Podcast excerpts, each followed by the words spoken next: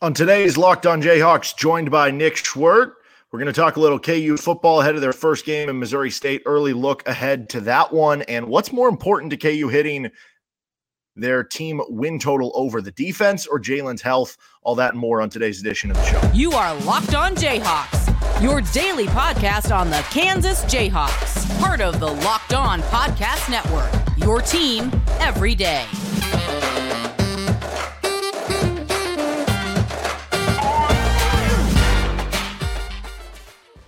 I'm Derek Johnson. You can hear me as well Monday through Friday from 3 to 6 p.m. on KLWN in Lawrence with Rock Chalk Sports Talk. He's Nick Schwerdt. You can find him. He's got a new podcast at Nick_Schwerdt on Twitter, at D Johnson Radio for myself. And on today's edition of Locked On Jayhawks, which you can find anywhere you get any of your podcasts. Thanks for making us your first listen every day, or on our YouTube page where you can like and subscribe to the show. We're talking KU Missouri State. We are going to talk the impact of the defense and Jalon Daniels' health and everything like that. First, though, this episode of the show is brought to you by GameTime. Download the GameTime app, create an account, and use code LOCKEDONCOLLEGE for $20 off your first purchase with GameTime. Going back through camp and everything that happened, I think the biggest storyline of camp has been kind of Jalon Daniels' health here for KU. How much is anything that you've heard, seen, read about with KU football camp so far? How much has that impacted or swayed or changed your mind on anything as we head into the season here about how successful or, problematic anything could be this season? I haven't thought about it for 1 second. Seriously, I have not thought about Jalon Daniels potentially not being 100% for 1 second, because that's not what the offseason is about, man. That's not what this time of year is about, Derek. This time of year is not about, oh, are we sure our guys are going to be okay? This time of year is about unbridled optimism, about unwarranted excitement, okay? So right now, all I'm thinking about is, will KU go 8-4, or will they eke out a couple nail biters and go 10-2? All right, like, those are the types of thoughts that are going through my mind. I'm not going to spend this time of year, where for the first time I am preparing for a football game in how many months, thinking about negative things. So if we get out there on Friday night and we see that Jalon Daniels isn't 100%, or we find out that he's not going to be 100% all season, or that this back injury is going to hinder his ability to be the playmaker that he was last year, then I'll start to worry. But right now, there is no worry rattling through these walls. Right now, it's just optimism and excitement, and I would implore every KU fan to try and do the same thing. Okay, what would be the best thing that KU can do on Friday? Because as you know, in an FCS game, you know, if KU's offense puts up 56 points, we're not going to come away from the game going, look, the offense is even better than it was last year. It's more in an FCS game, what can go wrong? So what is something that you do think we could have a positive takeaway about in a game where you should be overmatching the opponent?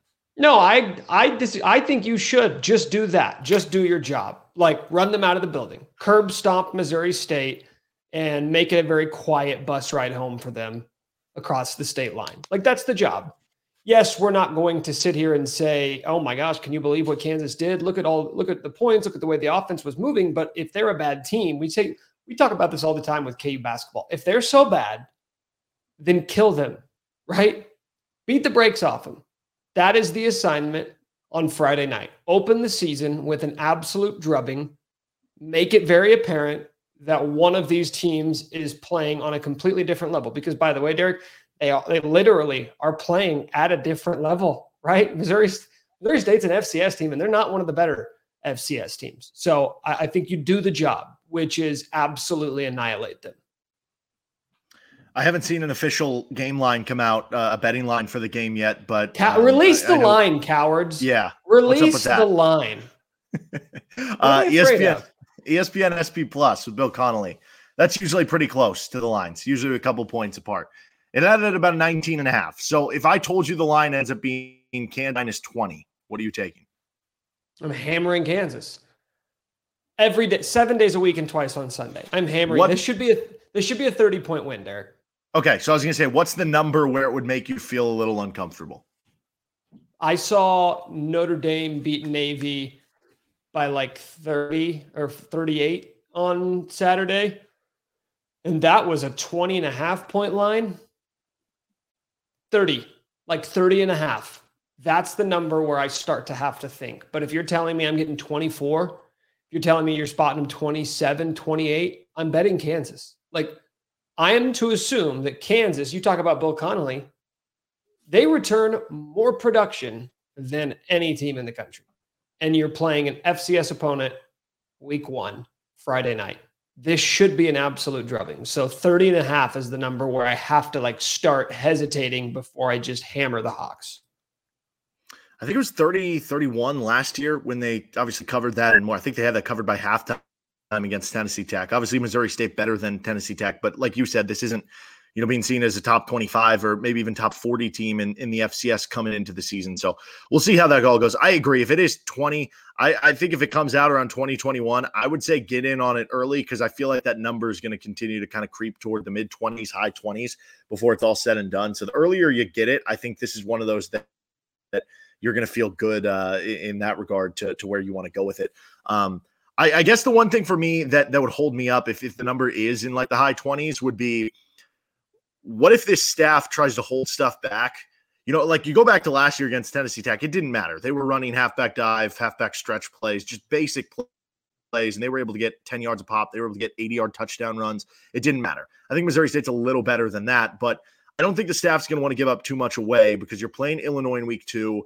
If you go back to last year, they didn't run like any of the triple option plays. I think they ran one or two of the plays, and then all of a sudden week 2, like that's the primary offense, right? So there are going to be certain things they probably don't want to show on tape in this game that do make me wonder, could it be more of like a 38-14, 38-17 type game just because they're going to try to not give too much away for the rest of the season?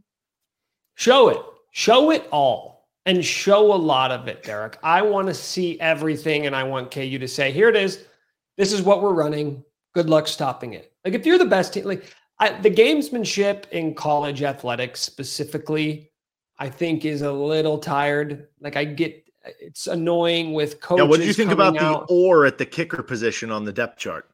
Right, like the depth chart stuff, the not releasing, you know, injury statuses and not releasing who's going to be the starter. All of it gets a little boring. Like the idea that there are actual edges by playing those games, it seems a little silly to me. Run your offense. Like this is a preseason game. It is. It's a preseason game. And you're not the Chiefs. You don't know that you're going to be world beaters. So get your reps in. This is a game, a live game speed practice versus Missouri State on Friday. So whatever you need to do as an offense to like get yourself ready for Illinois and Nevada when you want to be executing at a really high level, whatever that means, if that means resting the starters, so be it. But if it means we need to rep this stuff out, right? Like we need to practice this. We need to get this polished because I don't want to be going through the growing pains in week 2 and week 3. So if that means you got to show more than you're like necessarily wanting to versus Missouri State, who cares? Because if your offense is as good as you think it is, right? As good as we all think it can be, then showing an extra 2 quarters of game tape shouldn't be the difference between you having a great season and you stumbling along the way. I remember a couple of years ago, Michigan was like beating somebody. It was like 45 to, I don't know, a lot to a little. And Jim Harbaugh ran like a fake punt. He just didn't care. It was like, why are you using this now as opposed to in a game where you might need it later? But it was like, you know, just put it on film and make somebody else have to worry about it to another extent. Yeah. All right, I want to get more into this season kind of expectations and, you know, some questions about, again, like what is going to be more important, Jalon Daniels' health or the defense's improvement. First, though, this episode is brought to you by Game Time. You might be stressed out trying to find last-minute tickets to whatever you're trying to go to, whether it's a sporting event, whether it's the KU event, whether it's a concert, comedy event, theater near you. With killer deals on last-minute tickets, though, and the best price guarantee, you can stop stressing over the tickets and start getting hyped for the fun like you're supposed to do when you're at one of these events with Game Time. I love the Game Time app. It's super easy to see. You actually get images of the seat of where you're at. It's the lowest price guarantee. They have event cancellation protection. It goes immediately to your phone. So you buy it, you see where you're at, you're right on your phone. You don't have to worry about printing it out or downloading it when you have kind of bad service somewhere. They have flash deals and last-minute tickets. It's the fastest growing ticket app in the country for a reason. You get images of the seats, knowing exactly what you're going to expect. Snag the tickets without the stress with GameTime. Download the GameTime app, create an account, and use code LOCKEDONCOLLEGE for $20 off your first purchase.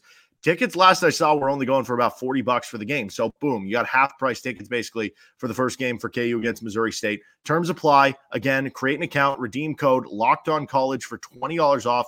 Download GameTime today. Last-minute tickets, lowest price, guaranteed. Okay, so back to the key question here. What do you think is more important? For KU to hit the win total over, which has been kind of going about 6, 6.5. Let's say for them to get 7 or more wins.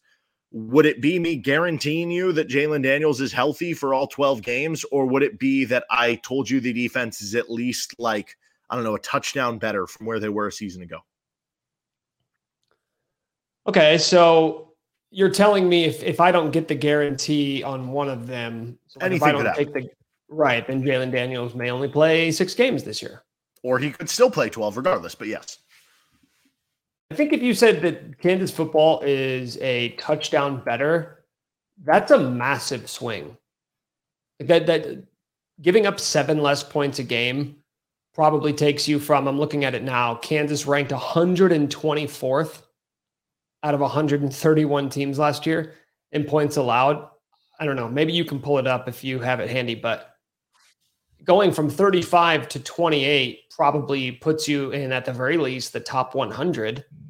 So I think I would tend to take that, especially considering I do have a little bit of faith that if Jalon Daniels goes down, Jason Bean can play at a somewhat competent level, right? Whereas if you just told me it's going to be Jalon Daniels healthy, but this might be one of the 10 worst defenses in college football again, there's a limit to that. There's a tangible limit to how good that type of team can be. Yeah, for what it's worth, if you get to 28, which they improved by a touchdown from the year before to last year, that was an easier bar to clear because you were giving up, 41, 42 a game. But which is insane, by the way. It is. But that would put you around 70th to 80th in the country, which if you have a top 10, top 15 offense, they were number 9 in offensive efficiency a season ago. If you can do that and the defense even just gets to 70th or 80th and the special teams can get a little better, that is how you win 7, 8, maybe even 9 games in that situation. The team you're describing right now, and I get it, this is going to sound blasphemous, but the team you're describing is USC from a season ago. Really good team, best offense in the country. 81st is you're still a bad defensive team, right? You're not a great defense giving up 28 points per game, but that is the difference between being able to win every single weekend and going into certain games and saying, well, the offense is going to have to put up 45. Yeah. And what I find the most interesting about the discourse with the defense, if you were to ask some KU fans during the middle of some of the back half of struggles last year, they might think that Brian Borland's on the hot seat. Now, I don't think that is something that is happening. I don't think it's not something that's even on the table at this point, because we know Lance Leipold, the biggest thing about him is consistency with the staff. And I do think that, it has made it probably more uncomfortable for Brian Borland because of what Andy Kotelnicki has done. But Andy Kotelnicki had a full shelf, a full cupboard when he arrived at camp. Brent Dearman's the one who recruited Jalon Daniels. Devin Neal was already on the roster. And this isn't to say that they're not bringing in good players via the portal and freshmen. That, of course, is happening. And they've maximized those players and they've helped those players improve and reach to levels that, who knows, maybe the previous staff doesn't get those players to. But my point is there were more dudes on the roster on offense for Andy Kotelnicki to have than the defense, which really was starting from scratch. And they're kind of adding to. And I go back to the years at Buffalo. 6 years Lance Leipold was at Buffalo. If you just go by, very simple, points per game or points allowed per game. 4 of the 6 years, Buffalo was better in their ranking nationally in points allowed per game than points per game. That's close, 4-2, whatever. Even in one of the years that the offense was better than the defense, they were still 30th that year in points allowed per game. I say this to say that I think Brian Borland is a good defensive coordinator. He showed that at Buffalo. He actually had more success than Andy Kotelnicki did at Buffalo. And so I just say this to say, I don't know if they even have the dudes this year. Maybe it takes even another year for them to get those in tow. But I do think there is something to be said about the continuity of the coaches and the defensive coach that I do think is a good coach. Having another year in the system, maybe there could be more growth to the defense than we're giving credit to, because of the fact that you go into a year where it's like, oh, you lost your best defensive player in Lonnie Phelps. How are you going to be better? No, you should expect them to be better, because this is what this coaching staff does. This is what good coaching staffs do. We don't even have to make this specific to Lance Leipold and Borland and Kotelnicki if you want to talk about the team as a whole. This is what good staffs do. And that's why I think going into this season, we can make this about Jalon Daniels or Devin Neal or any of these individual players, Kenny Logan, like whoever you're high on.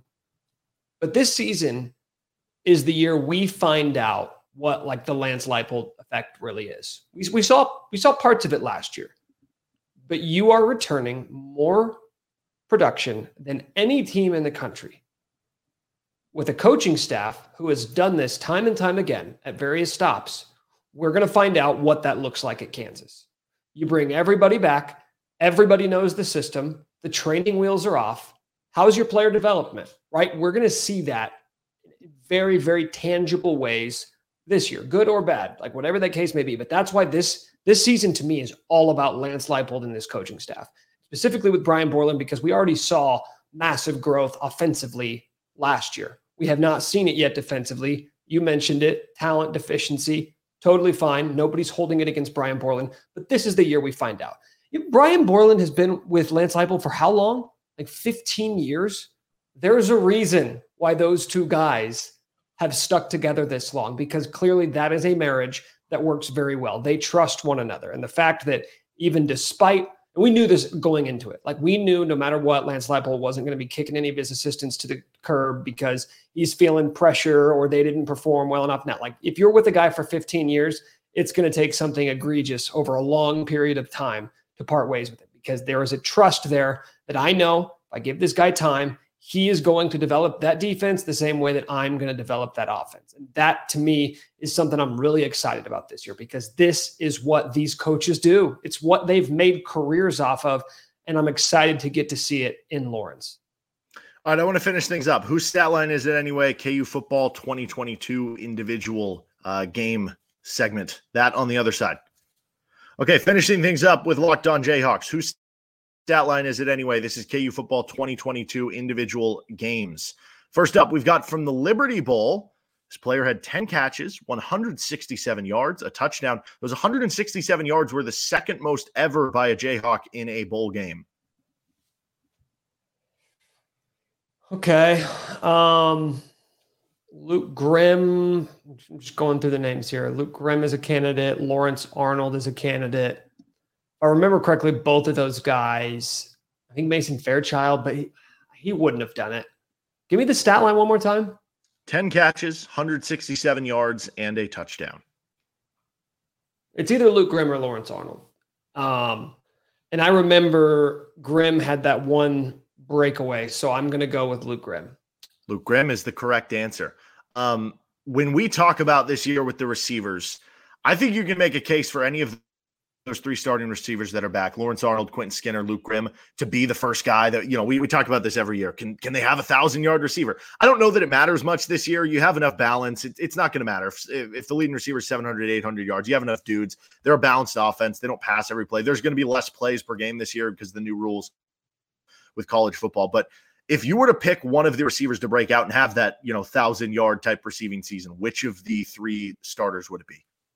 You know, it's kind of weird. I think if you're just like, if you watched one game without any knowledge of Kansas and like you didn't know what the depth chart, pecking order, you would probably look at Lawrence Arnold. Like, I think he is the guy who kind of jumps off the page and you say, okay, wow, this guy has got game. But Luke Grimm was just so damn consistent for this team. It's kind of tough for me to bet against him. So I think you're right. Like, it wouldn't shock me if both of these guys have very similar statistical seasons yet again, and they'll kind of take turns being that pseudo number one. But I just don't see, any like clear delineation between the two of them to be able to say, oh, this is why I'm picking Luke Grimm, or this is why I'm picking LJ Arnold. But Grimm, like, model of consistency. So I wouldn't bet against him. This was the game against Oklahoma State and Lawrence that got KU bowl eligible with a win. This player had 6 tackles, 1 interception, 1 sack. Very impactful game.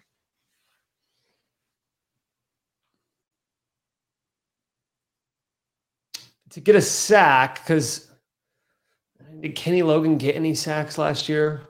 It wouldn't be Lonnie Phelps. I don't think you would bring up Lonnie Phelps because he's not going to be on the team. It's either Kenny Logan or Rich Miller. I'll go Rich Miller. It is Rich Miller, 2 for 2. Good start for you here. You got named one of the captains.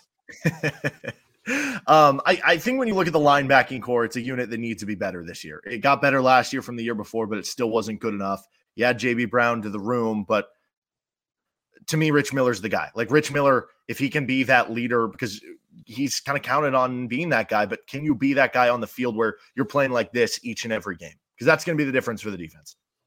Yeah, they like, you don't need, like, I would love the idea of having like plus starters all over. Like it's not going to be your defense. But if you can have 3 or 4 difference makers, you can have at least one difference maker at each level. That's where you still start building some consistency on that side of the ball. So I'm with you. Like they need some, it doesn't have to be him, but they need somebody to kind of step up and be a dude. Yep. Okay. Last one here. And maybe this guy could be that dude. This was the game at Baylor that KU came back from 28-3, made it 20. But he had a sack, a forced fumble, fumble recovery, and 49 yards off that fumble recovery. Who the hell was that?